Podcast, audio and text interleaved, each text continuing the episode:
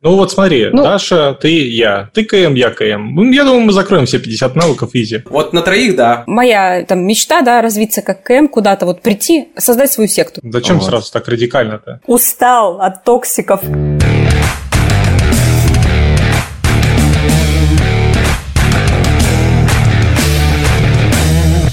Привет, меня зовут Дарья Сталь, и вы слушаете подкаст «Стальные нервы». Напомню, что второй сезон посвящен разным темам вокруг профессии комьюнити-менеджера.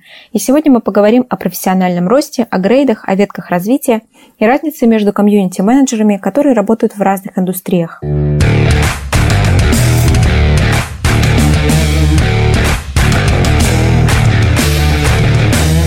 Со мной соведущий второго сезона Саша Март. Привет. Привет, привет. И гость выпуска Сергей Рукосуев из компании AppQuantum. Привет, Сергей. Всем доброго дня. Сергей, расскажи, пожалуйста, немножко о себе, своем опыте касаемом комьюнити-менеджмента, чтобы наши слушатели тебя получше узнали. Окей. Пытался сначала работать комьюнити-менеджером 3 раза. Из-за того, что опыта не было, меня разворачивали, поэтому пришлось набираться опыта комьюнити-менеджмента где-то еще. Занимался своим фан-порталом по игре. Далее, аллилуйя, я попал в компанию Anival на позицию комьюнити-менеджера с небольшим совмещением обязанностей СММщика. И, собственно, дальше понеслось-поехало. Поработал в Пиксонике, удалось и выстроить, и, собственно, очень интересные кейсы поделать по комьюнити-менеджменту внезапно, а также по видеопродакшену. Интересная комба получилась. Сейчас работаю действительно в компании AppQuantum, Head of Services. Не знаю, честно говоря, как это по-русски сказать, но там комьюнити-менеджмент тоже есть. Глава сервисов. Каких именно сервисов? Это QA, это саппорт, это комьюнити-менеджмент, это медиация, это локализация, и что там еще было, я забыл. Если говорить про путь развития комьюнити-менеджера, какую-то карьерную лестницу, да, ее всегда хочется немножко как-то структурировать, чтобы было проще ориентироваться, куда мы вообще стремимся, куда мы идем, где там конец этого пути, этой лестницы. У нас есть, например, грейды. На мой взгляд, чаще всего сейчас уже используют в комьюнити-менеджменте такую стандартную довольно систему. Да, у нас есть начинающий джуниор уровень, средний мидл, старший специалист сеньор, и выше них стоит топ. Хотя, на самом деле, там под топом может быть еще куча разных вариаций. Как вы относитесь к этой градации по грейдам? Согласны, не согласны? Может быть, хочется что-то туда добавить? Нет, на самом деле, в нее сложно что-то добавить. Дело в том, что я всегда противился тому, что и эти грейды-то существуют. Они худо-бедно помогают формировать зарплату, но на самом деле очень слабо отличаются между собой. Особенно это заметно, когда ты меняешь компании между собой, потому что на новом собеседовании ты всегда можешь сказать себе на грейд выше, и если ты вдруг пройдешь тестовое задание и собеседование, никто в этом не усомнится. У нас нет аттестации в этом вопросе вообще никакой. Да, формально большинство КМов на своем пути, которые я встречал, делят по стандартному принципу junior, middle, senior. Бывают уровни, до джуна. Это что-то невообразимое и больше похоже на практику. Вот как дипломники после курса нетологии приходили, полноценным джуном он не становится хотя бы потому, что он не вникает в большинство процессов компании, но при этом находится в пределе, что-то делает и так далее. Принеси, подай, проведи ресерч. Стажер. Джуниор? Нет еще, мы с ним не настолько хорошо обнимались. Я очень странно отношусь ко всему, что находится выше сеньора, потому что это довольно интересное разветвление, потому что туда идут и лиды, и хеды, и топы, и какого-то четкого, структурированного, единого для всех компаний я не встречал. Вот Сережа Head of Service. Я там сейчас в компании Head of User Relations Department. Вроде пара КМ, вроде как бы вырос из КМ, и вроде нахожусь на этой лестнице, но у меня очень странное ощущение ко всему, что находится выше сеньора. Это реально, там название кто во что гораст вообще идут, вот этих хедов, чего только нет. Выше сеньора просто не существует, и все, дальше уже уходят в другой функционал. Хорошо, Саш, а если ты говоришь, ты противился всегда этой градации, то какая твоя вариация этой какой-то карьерной лестницы, например, тогда? Специалист, не специалист, все. Все. Окей. А дальше ты добавляешь ему административные функции, добавляешь ему какую-то экспертность в определенной области. То есть сейчас по умолчанию сеньор – это эксперт в КМстве. Но что значит эксперт в КМстве? Он может офигенно работать с инфлюенсерами, а может разбирать самые сложные негативные кейсы с пользователями. И это будут совершенно 2 разных эксперта. Вот если ко мне придет чувак и скажет, что я эксперт в разруливании сложных конфликтов, я буду просто считать, что он эксперт. У меня не будет в голове сеньорности его какой-то. Как только добавляется административная функция, он становится лидом. А по поводу экспертности, это, видимо, камешек в мой огород. Я на последнем DevGam столе как эксперт был.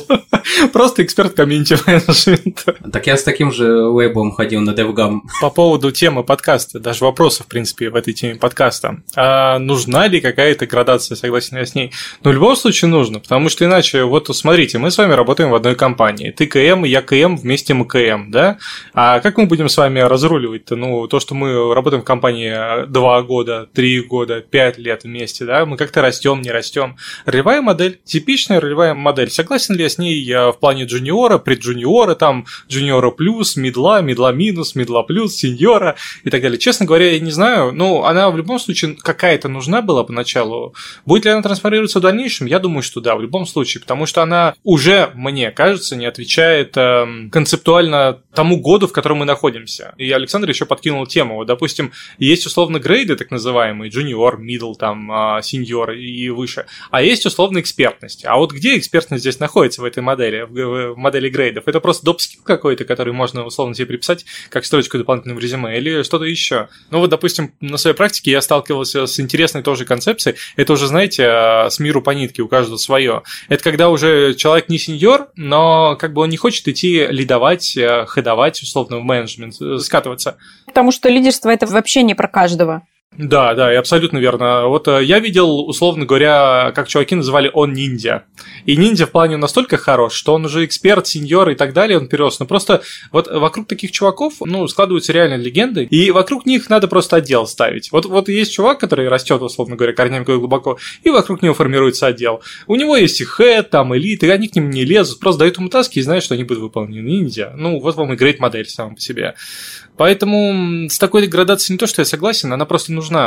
Не будь этой градации, была бы другая какая-то. Вот как раз сейчас появляются уже, сами видели на собеседованиях, может, кто-то с HR общался, в духе «Мы нашли тебе кандидата, он не мидл, но он мидл минус». Вот примерно, пообщайтесь с ним. Возможно, он вот через недельку, через там, месяц станет мидлом, например. А на самом деле про мидла минус, мидла плюс у меня матрица компетенций, которую мы затрагивали в одном из прошлых выпусков, состоит как раз из разбивки каждого грейда на 3 уровня. Это получается первый, второй и третий. Вот как раз минус-плюс – это первый и третий, а просто middle – это будет второй. И дело-то в том, что я не против самого разделения по грейдам. Ролевая модель действительно нужна, потому что нужно оценивать человека, чтобы повышать ему зарплату, какие он должен задачи выполнять, что он должен в себе развить для повышения. Но проблема-то в том, что это вот работает только в рамках меня, моей команды, тех людей, с которыми я работаю. Таша, ты ко мне приходишь и говоришь, я middle. И мне это вот вообще ни о чем не говорит. Потому что ты можешь прийти из компании, в которой middle это, ну, хардкорщик. Вот прям хардкорщик, он огонь в воду пришел, ты приходишь, говоришь, я middle, я тебя проверяю. И ты такой, да ты сеньор. Ну, типа, в нашей компании ты будешь экспертом, ты будешь сидеть и раздавать указания.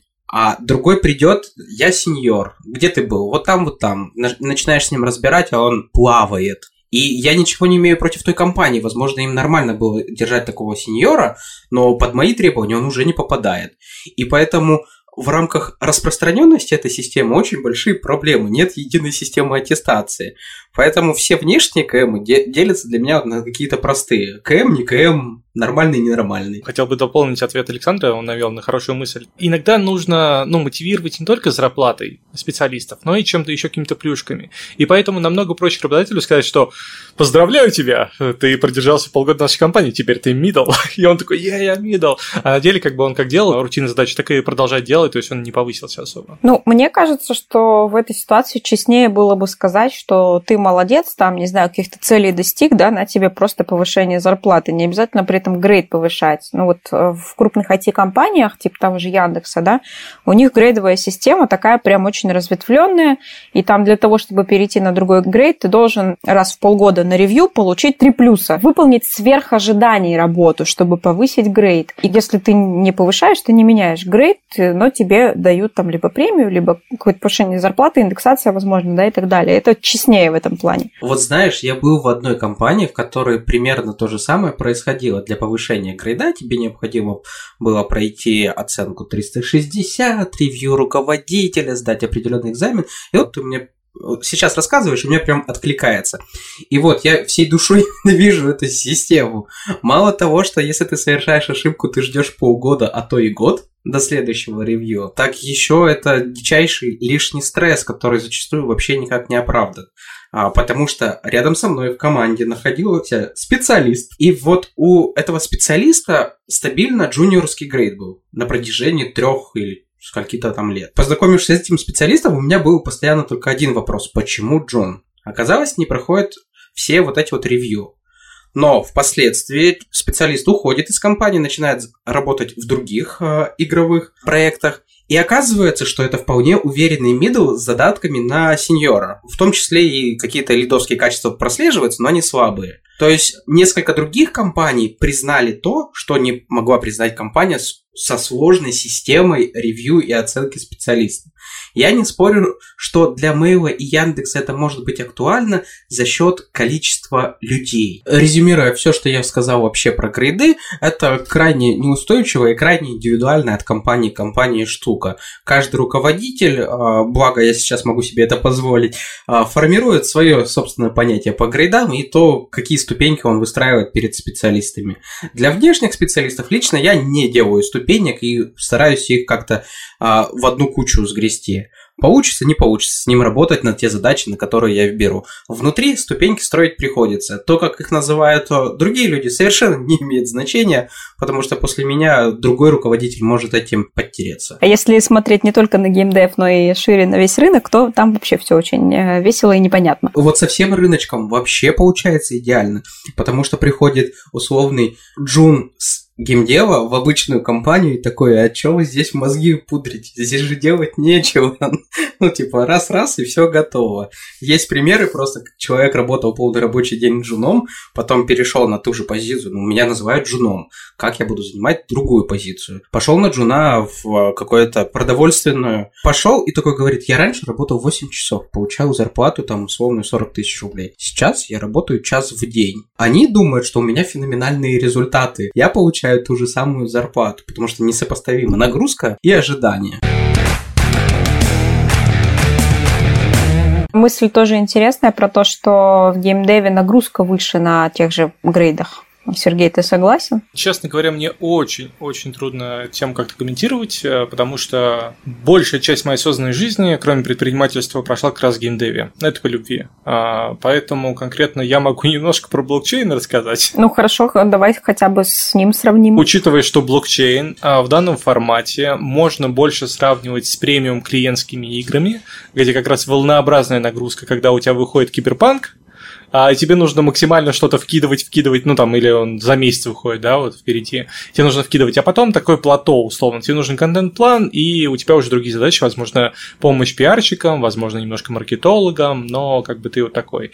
И тут, ну, что-то соразмерное, то есть, если мы говорим о каких-то онлайн-продуктах постоянно, которые в поддержке находятся, ГААС, да, Game as a Service, то тут постоянная высокая нагрузка действительно, и накидывают, и задачи появляются, все здорово, а вот блокчейн на стыке с геймдевом, там немножко иная ситуация. Но от проекта к проекту. Поэтому тут нет какой-то константы. Ну, я, исходя из того, с чем я сталкивалась, просто с кейсами, да, с какими-то... Работала-то я тоже, по большей части, в геймдеве. Но смотрю на кейсы там тех же студентов Нетологии, кого-то еще.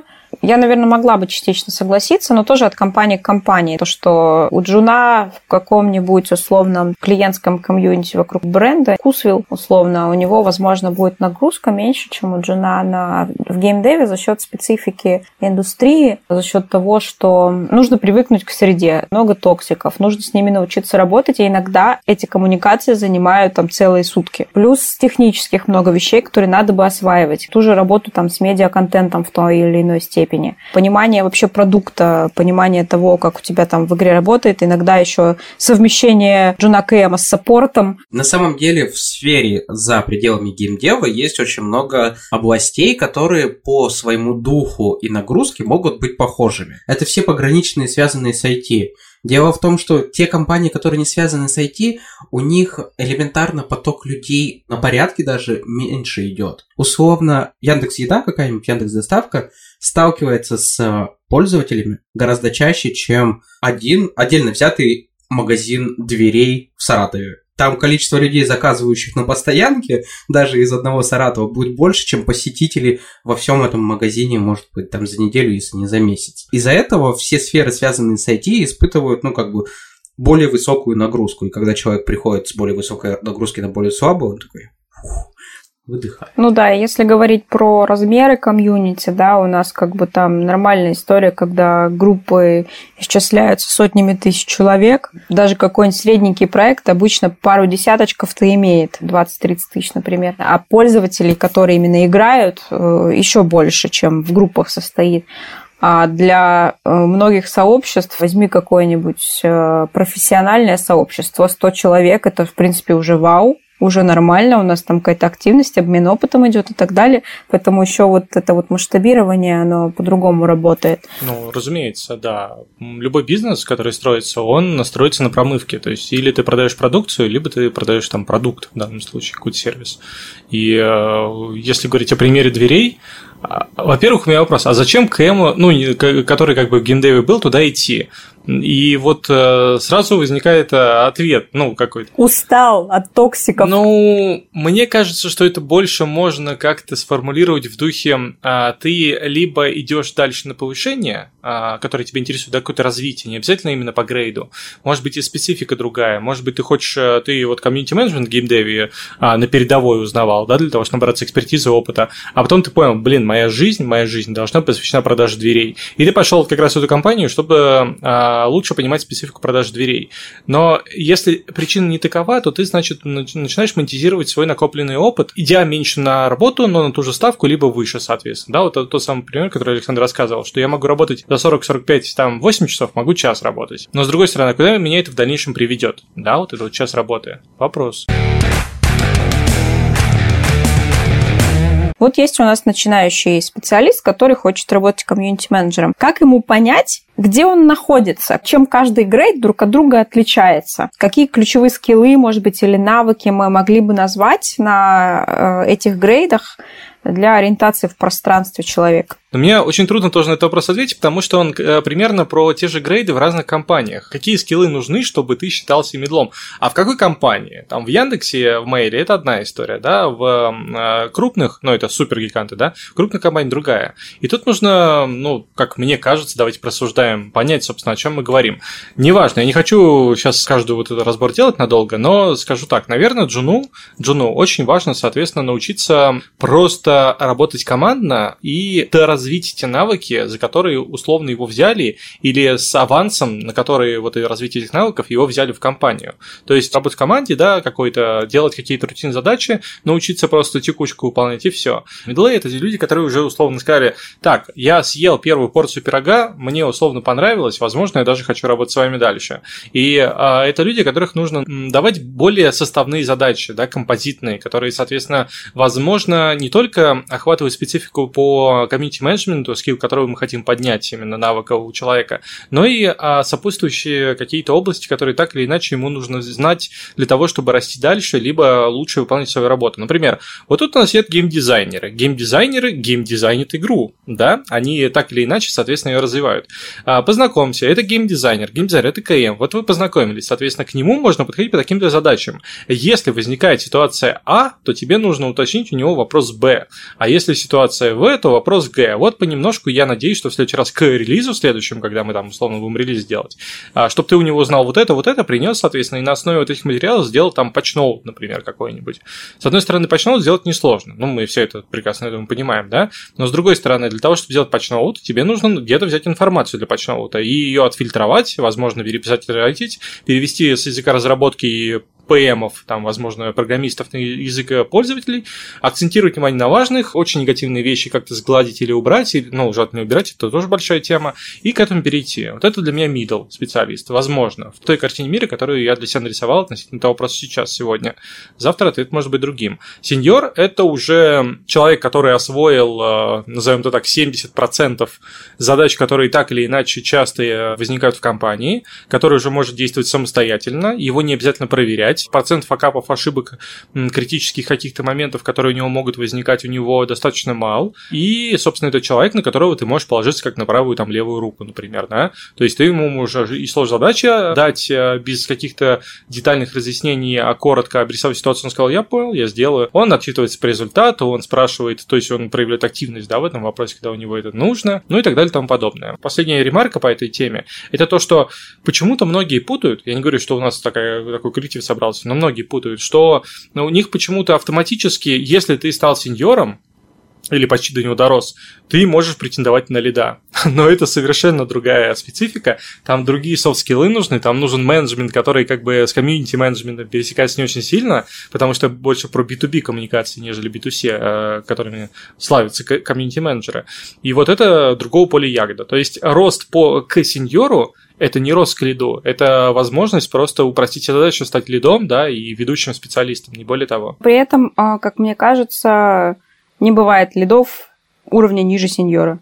Ты приближаешься к пониманию, что ты уже специалист, а твое мнение весомо, ты разбираешься в теме, и переложить с твоего отдела или твоего направления работы на общий язык компании, да, язык цифр, язык денег, которые есть в понимании, вот, то есть твоему мнению можно доверять, то есть ты специалист, который представляет свой отдел, либо направление, но при этом тебе нужно учиться, чтобы стать лидом, да, вот как бы это уровень репутации, который позволяет тебе прыгнуть дальше. Самое забавное, что как раз-таки бывает так, что, минуя ветку сеньора, становится лидами, но это как раз из-за несовершенства грейдовой системы. Ну, то есть, чувак мог быть давно сеньором, но никто об этом не знает. Ни он, ни руководитель в нынешней компании. А тут он переходит в другую компанию, проходит собеседование на лида и становится лидом.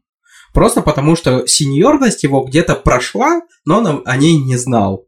Официально он по этой ветке вообще никаким экспертом не проходил. Или вот. Потому, что компания еще 3 месяца лида и нашли тебя. Да, и считают, что могут тебя вырастить в лида, ну, ты обладаешь нужными компетенциями.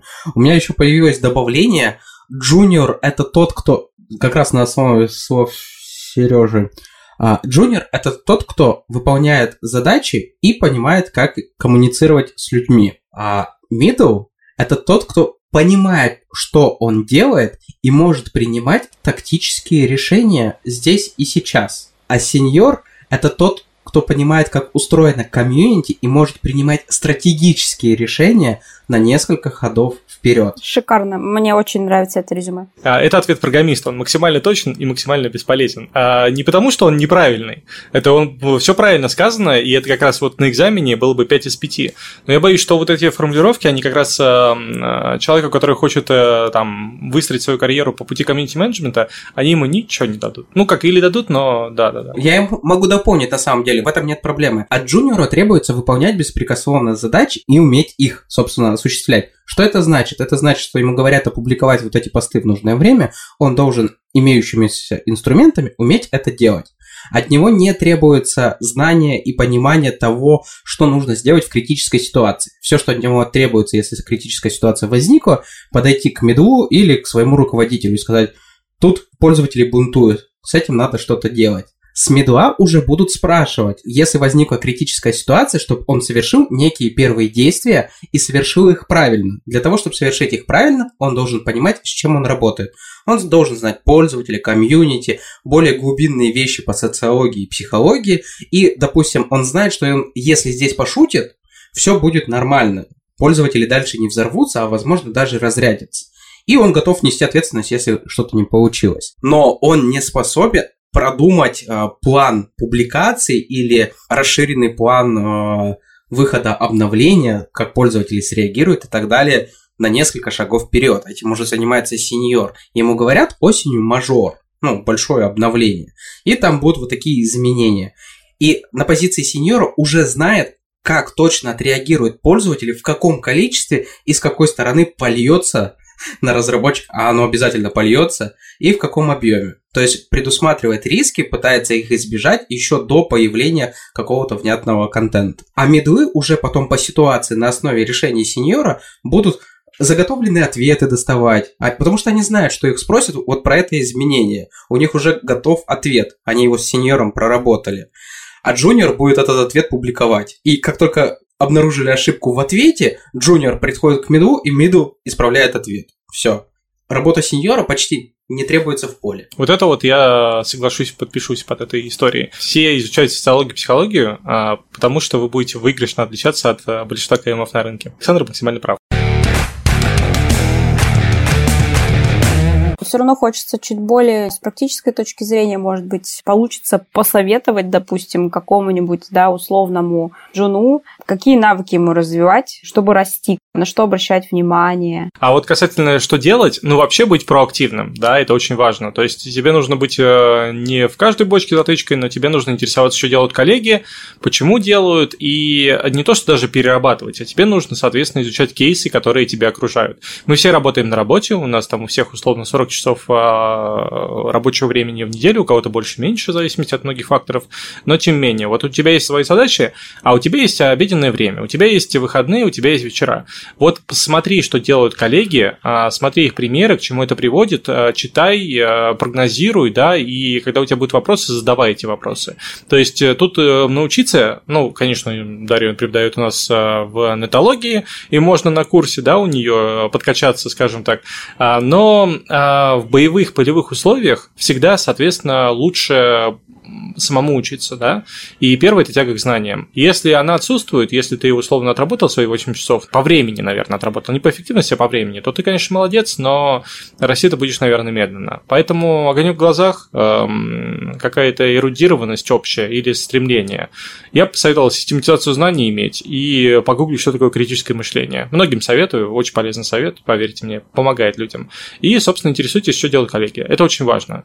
Если вам, к сожалению, не повезло, вы попали в компанию, где вы первый КМ и без опыта работы, и даже не джун, либо, соответственно, так получилось, что вы один КМ, но джун, были такие случаи из истории, то расти вам сложно будет, вам нужно максимально, соответственно, корешиться с людьми из индустрии, вступать в группы, задавать, как вам кажется, глупые вопросы, ничего страшного в этом нету, смотреть паблики, игровые игры, которые вам нравятся, смотреть, как там ведутся, ну, коммуникация с пользователями, желательно выделить для себя не только крупные проекты типа Лиги Легенд, не знаю, чего-то еще, дотки какой-нибудь, но и средние руки, и мобилочки тоже. И смотреть, в чем отличие работы с аудиторией происходит, хотя бы внешне, ну и почему это делается так, возможно. Подпишусь под словами, что нужно вообще смотреть на индустрию, любую, да, неважно, геймдев, не геймдев, вообще смотреть на то, что происходит на вашем рынке, смотреть на конкурентные паблики, группы, сообщества, даже не всегда это может быть сообщество, но, допустим, к страницу даже кто-то классно ведет, да, какой-нибудь классный контент делает, можно всегда заимствовать какие-нибудь интересные штуки. Связи и нетворк – это все для комьюнити-менеджера, и будет значительно легче, если есть какие-нибудь люди, у которых можно спросить: ребята, а как вы бы поступили в такой ситуации, особенно, да, если вы один в компании. В моем представлении у джуна на самом деле три пути стать медлом. Первый путь – спросить своего руководителя: я хочу стать медлом, что мне для этого надо? Потому что в моем представлении джун – это достаточно неоперенный человек, и он, в принципе, ему будет сложно ориентироваться в пространстве и, соответственно, в профессии. Он может даже не знать, что существуют другие КМы в других компаниях. Второй вариант – поменять компанию. В КМстве очень хорошо работает повышение по грейдам сменой компании. Это вредные советы, почему-то очень многие их страшатся, но на самом деле это один из поинтов высокой текучки в IT-индустрии в целом. Ты меняешь условия, у тебя случается повышение зарплаты, ну то есть плюшек насыпается при смене работы порой очень много. И третий вариант, это как раз на основе того, что рассказал Сережа, это самоназваться. То есть если вы один КМ в компании, планируется так, что спустя время вы будете нанимать себе КМов, то в этот момент вы как бы head of community в этой компании. Вы не джун. То, что у вас нет навыков, ну, это волнует не так много людей. Такие примеры тоже на рынке, к сожалению, есть. Да. Это сыграет злую шутку, когда будете устраиваться на Head of Community в большую по структуре компанию, конечно. Там навыков и знаний не хватит, полученных самообучением почти наверняка. Но в этот момент вы можете называть себя медлом и так далее. Потому что, во-первых, вы будете получать информацию извне, вы будете обучаться, вы будете проходить крещение огнем. Вам необходимо будет понимать то, что вы делаете. Это уже то, что я считаю, требуется для медла. Поэтому медлом в ситуации, когда вы оказались один, можете называться почти сразу. У вас выбора нет. Вы не можете быть джуном без руководителя. То есть джун – человек, который выполняет только поставленные задачи, а кто вам задачи ставит, кроме вас? Вы же один. Ну, типа, посмотрели по сторонам, сам себе задачу поставил, сам пошел выполнять. Middle, все. Потом, уже набираясь опыта от коллег, от профильных групп, еще что-то, занимаясь вот этим реверс-инженерингом, то, что делают другие компании, почему они это сделали, можно вырасти до сеньора, ну, до начальной стадии, а потом уже менять компанию и получать более практические навыки. Смена компании также дает замечательный опыт в совершенно других ситуациях и других структурах. Поэтому вот 3 пути и 4-й через Краснодар. Да, HR, мне кажется, Александр тебя будет не любить по поводу текучки, по поводу вредных советов. Это очень плохо. Не делайте так. Спорный вопрос. Некоторые HR меня полюбили за то, что я воспользовался своим же вредным советом, а именно сменил компанию с повышением. То есть, если бы я так не советовал, то я бы им не достался такой замечательный. Предпоследний вопрос во всем списке, он про путь, то есть какой путь должен пройти, а я про то, где заканчивается этот путь. У нас идеальный был вариант ответа тоже у студентов, когда мы про это по каком-то другом этапе еще разговаривали. Моя там мечта, да, развиться как КМ, куда-то вот прийти, создать свою секту. Ну, супер, это отлично. Глава секты, идеальное завершение. Создать свое суперсообщество, известное на весь мир, например, как вариант, да? Для себя, если не рассматривать свой личный бизнес какой-то или личное дело, либо еще что-то, я себе вижу потолок. Это где-то директор по пиару, маркетингу. Ну да. О чем я сказала в самом начале, что у нас после сеньора как бы идет топ, но в этот топ входит куча всего разного. И это, скорее всего, человек, который отвечает, например, за всю работу с пользователями вообще, начиная от саппорта, заканчивая там маркетингом в том числе. Тут нужно посмотреть сверху на картинку, как мне кажется, для того, чтобы ответить на этот вопрос. Давайте попробуем с вами представить структуру компании, да? Вначале у нас идет кто? Ну, окей, можно там 2 примера. Сначала это борда с фаундерами, либо, соответственно, CEO. CEO бывает и фаундеру к кофаундерам, или кадром, которого наняли, для того, чтобы он, соответственно, управлял и вел фирму к успеху. Дальше идут кто у нас? Ну, всякие как раз директора. Чифы, да, чифы, соответственно. И чифов обычно, ну, не по отделам, скажем честно, да? Вряд ли как бы чиф по каждому отделу. Да, по каким-то структурам. И вот, собственно, рост из любой абсолютно ветки, наверное, я предполагаю, он все равно у нас заканчивается на определенном уровне. И дальше вы либо чифуете, либо, соответственно, вы останавливаетесь в развитии там каким-то хедом в комьюнити менеджмент, да? Как некоторые пишут, хед в комьюнити, вождь сообщества в компании, нормально. Да. Из английского. Поэтому даже если вы успешный и классный программист, вы становитесь CTO, Chief Technical Officer. Technical – это не только про программирование, это про многое что еще. И то же самое про комьюнити. Это вот первый тезис, который бы мне хотелось рассказать. То, что где заканчивается путь комьюнити-менеджера, куда заведут его амбиции, его потенциал и что-то еще, там, мотивация, ресурсы внутренние, не знаю, и так далее. Вот там заканчивается путь комьюнити-менеджера. Это если смотреть сверху на эту ветку и понимать, где заканчивается, вернее, в названии твоей должности стоит communications, не знаю, там, или community management. А вот если говорить по существу, то, наверное, знаете, сейчас, ну, я, наверное, каждый раз это говорю, но профессия очень молодая. Я думаю, вы со мной согласитесь. Я искал ее корни, я нашел для себя эти корни. Озвучивать, честно говоря, не очень хочется публично эту историю, но если интересно, опять же, потом в часике я вам отдельно напишусь. Всем сейчас стало интересно очень. Это субъективная штука, поэтому я не хочу как бы сейчас выпячивать свою супер авторитетную на этот счет. Профессия молодая. И я думаю, что рынок трансформирует неоднократно и название профессии, и функционал, который стоит за профессией, и много что еще. А значит, соответственно, то, что мы с вами в 2021 в середине года записываем и отвечаем на этот вопрос, не факт, что уже в середине следующего года будет тот же самый ответ на эту тему. Поэтому, наверное, тут надо понять, ну вот конкретно давайте ответим на то, где мы находимся, да, в какой временной линии. И в какой вселенной. Я думаю, что все-таки действительно, если говорить чисто про вектор комьюнити-менеджмента, он заканчивается на руководителя отдела. Но комьюнити-менеджментом там уже не пахнет. Я думаю, что коллеги со мной согласятся, потому что, честно говоря, все мы, по-моему, и хедуем сейчас, да? Ну, кто-то там хедует по комьюнити-менеджменту чисто, кто-то нет. И там уже чисто про менеджмент внутри компании, про процессы, организацию, про коммуникации внутри компании, да, про какие-то проектные сложные задачи, про много чего еще. Но конкретно вот ручками мало чего делаем, мне это не очень нравится. Но вот там заканчивается текущий вектор. Я думаю, что это не предел в перспективе. Но на текущий момент то, на что вы можете нацелены быть, либо вы вырастаете до медла сеньора на уровне, например, неофициального, официального, это уже не важно, и уходите, как ну, многие коллеги из чатиков профильных подтвердят, в геймдизайнеров, в проджект-менеджеров, возможно, в продюсеров, возможно, в бездев, возможно, в маркетологи, возможно, в пиарщики, возможно, в бренд-менеджеры. Подобные кейсы все были. Возможно, вообще в локализацию что-то еще уходите. Это одна дорожка.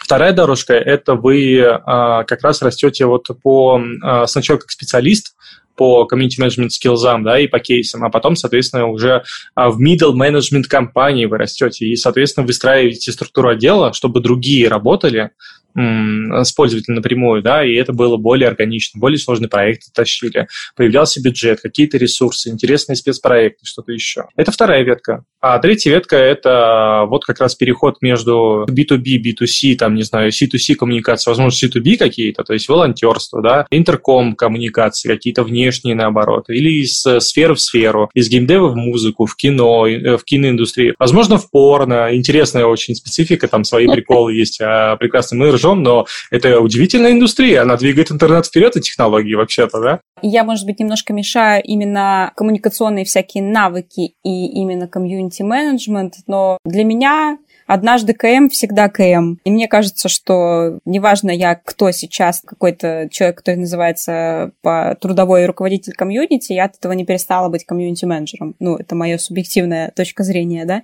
Кто-то может с этим не соглашаться, но... Вот так. На мой взгляд, КМство заканчивается после ветки сеньора. Ну, то есть ты становишься джуном, побыл мидулом, побыл сеньором, тебя назвали экспертом, все, что дальше идет, имеет малое отношение к КМству и к развитию тебя как КМ. Ты занимаешься просветительской деятельностью, качаешь себя как научного сотрудника, как оратора, как ведущего подкастов или еще кого-нибудь. Становишься хедом, качаешь свои административные навыки, которые имеют мало общего с КМством, пересекаются, естественно, куда же без этого. Но по факту ты качаешь совершенно иные скиллы, которые ты раньше, возможно, даже не догадывался. То есть, становясь даже лидом, потом котом, потом чифом. Без разницы. Фактически ты качаешь те навыки, которых у тебя не было. И ты растешь как администратор, как управленец.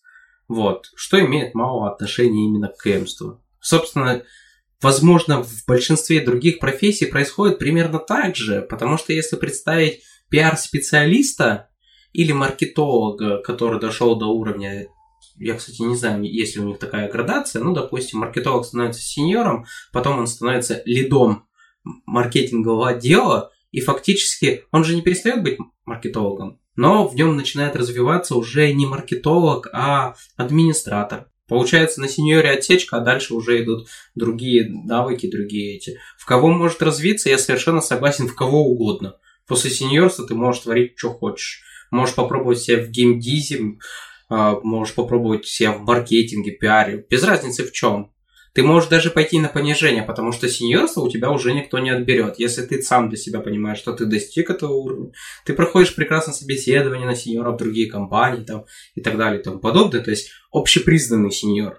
Не сам себя вырастил, назвал сеньором, как мы в середине подкаста обсуждали. Ты единственный такой сеньор, а именно дорос до сеньора, то ты можешь экспериментировать и пробовать себя в совершенно иных сферах и в случае чего вернуться. И здесь я соглашаюсь с точки зрения Даши, что однажды КМ, всегда КМ, если он достиг сеньора. Потому что джуны отваливаются часто, и у них не всегда это остается где-то в подкорке, либо еще что-то. Да, несгораемая сумма сеньор. Медлом еще можно уйти и перестать быть КМом. Вообще в легкую. Сеньором уже нет. Теперь посмотрим на навыки комьюнити-менеджера, которые описывают зарубежные коллеги. Community Roundtable написали 50 навыков комьюнити-менеджера в отчете за 2020 год, там, где они как раз по индустрии, там, по профессии вообще делали отчет. Вот, и там в этих 50 навыках, во-первых, они делятся на 5 групп. контентные, вовлекающие технические, стратегические и бизнес-навыки. И там есть абсолютно страшные вещи, которые, казалось бы, как вообще относятся к комьюнити-менеджменту. Я молчу про графику дизайна и мультимедиа-производства, нарративный дизайн, например, разработка алгоритмов и манипулирование данными, измерение, бенчмаркинг, отчетность, ну, плюс-минус понятно к чему, да, как бы обучение, консалтинг команды, управление бюджетом и финансами, и, короче, куча вещей, которые, казалось бы, непонятно вообще, что они здесь делают. Ваши комментарии, господа. Это выглядит как раз тот самый персонаж Сережи, которого наняли сразу вместо всех и сказали «работай». И вот он, когда вырастил, он все вот это умеет вообще без проблем. Я сейчас крамольную вещь тоже скажу на эту тему. То, что, знаете, не то, что я не доверяю этим данным, это все-таки коллеги за рубежом работают, да, серьезные. Но действительно проблема в том, что когда ты нанимаешь КМ, это как примерно условно вот в этих смешных кейсах, которые мы одновременно и плачем от них, и смеемся над ними. Это и требуется курьер комьюнити-менеджера. Когда ты действительно нанимаешь человека, и у тебя, возможно, компания маленькая, или ты взял человека, который как раз еще сеньором стал в мультимедиа, и решил вроде тебя в КМ, и он приходит и говорит, а знаете, я еще это могу делать. И такие, доп-вэлью, все, отлично. Универсал, берем его на эти две вакансии. Поэтому проблематика конкретно в том, для КМов какого уровня, какого ширины объема компаний мы вот рассматриваем.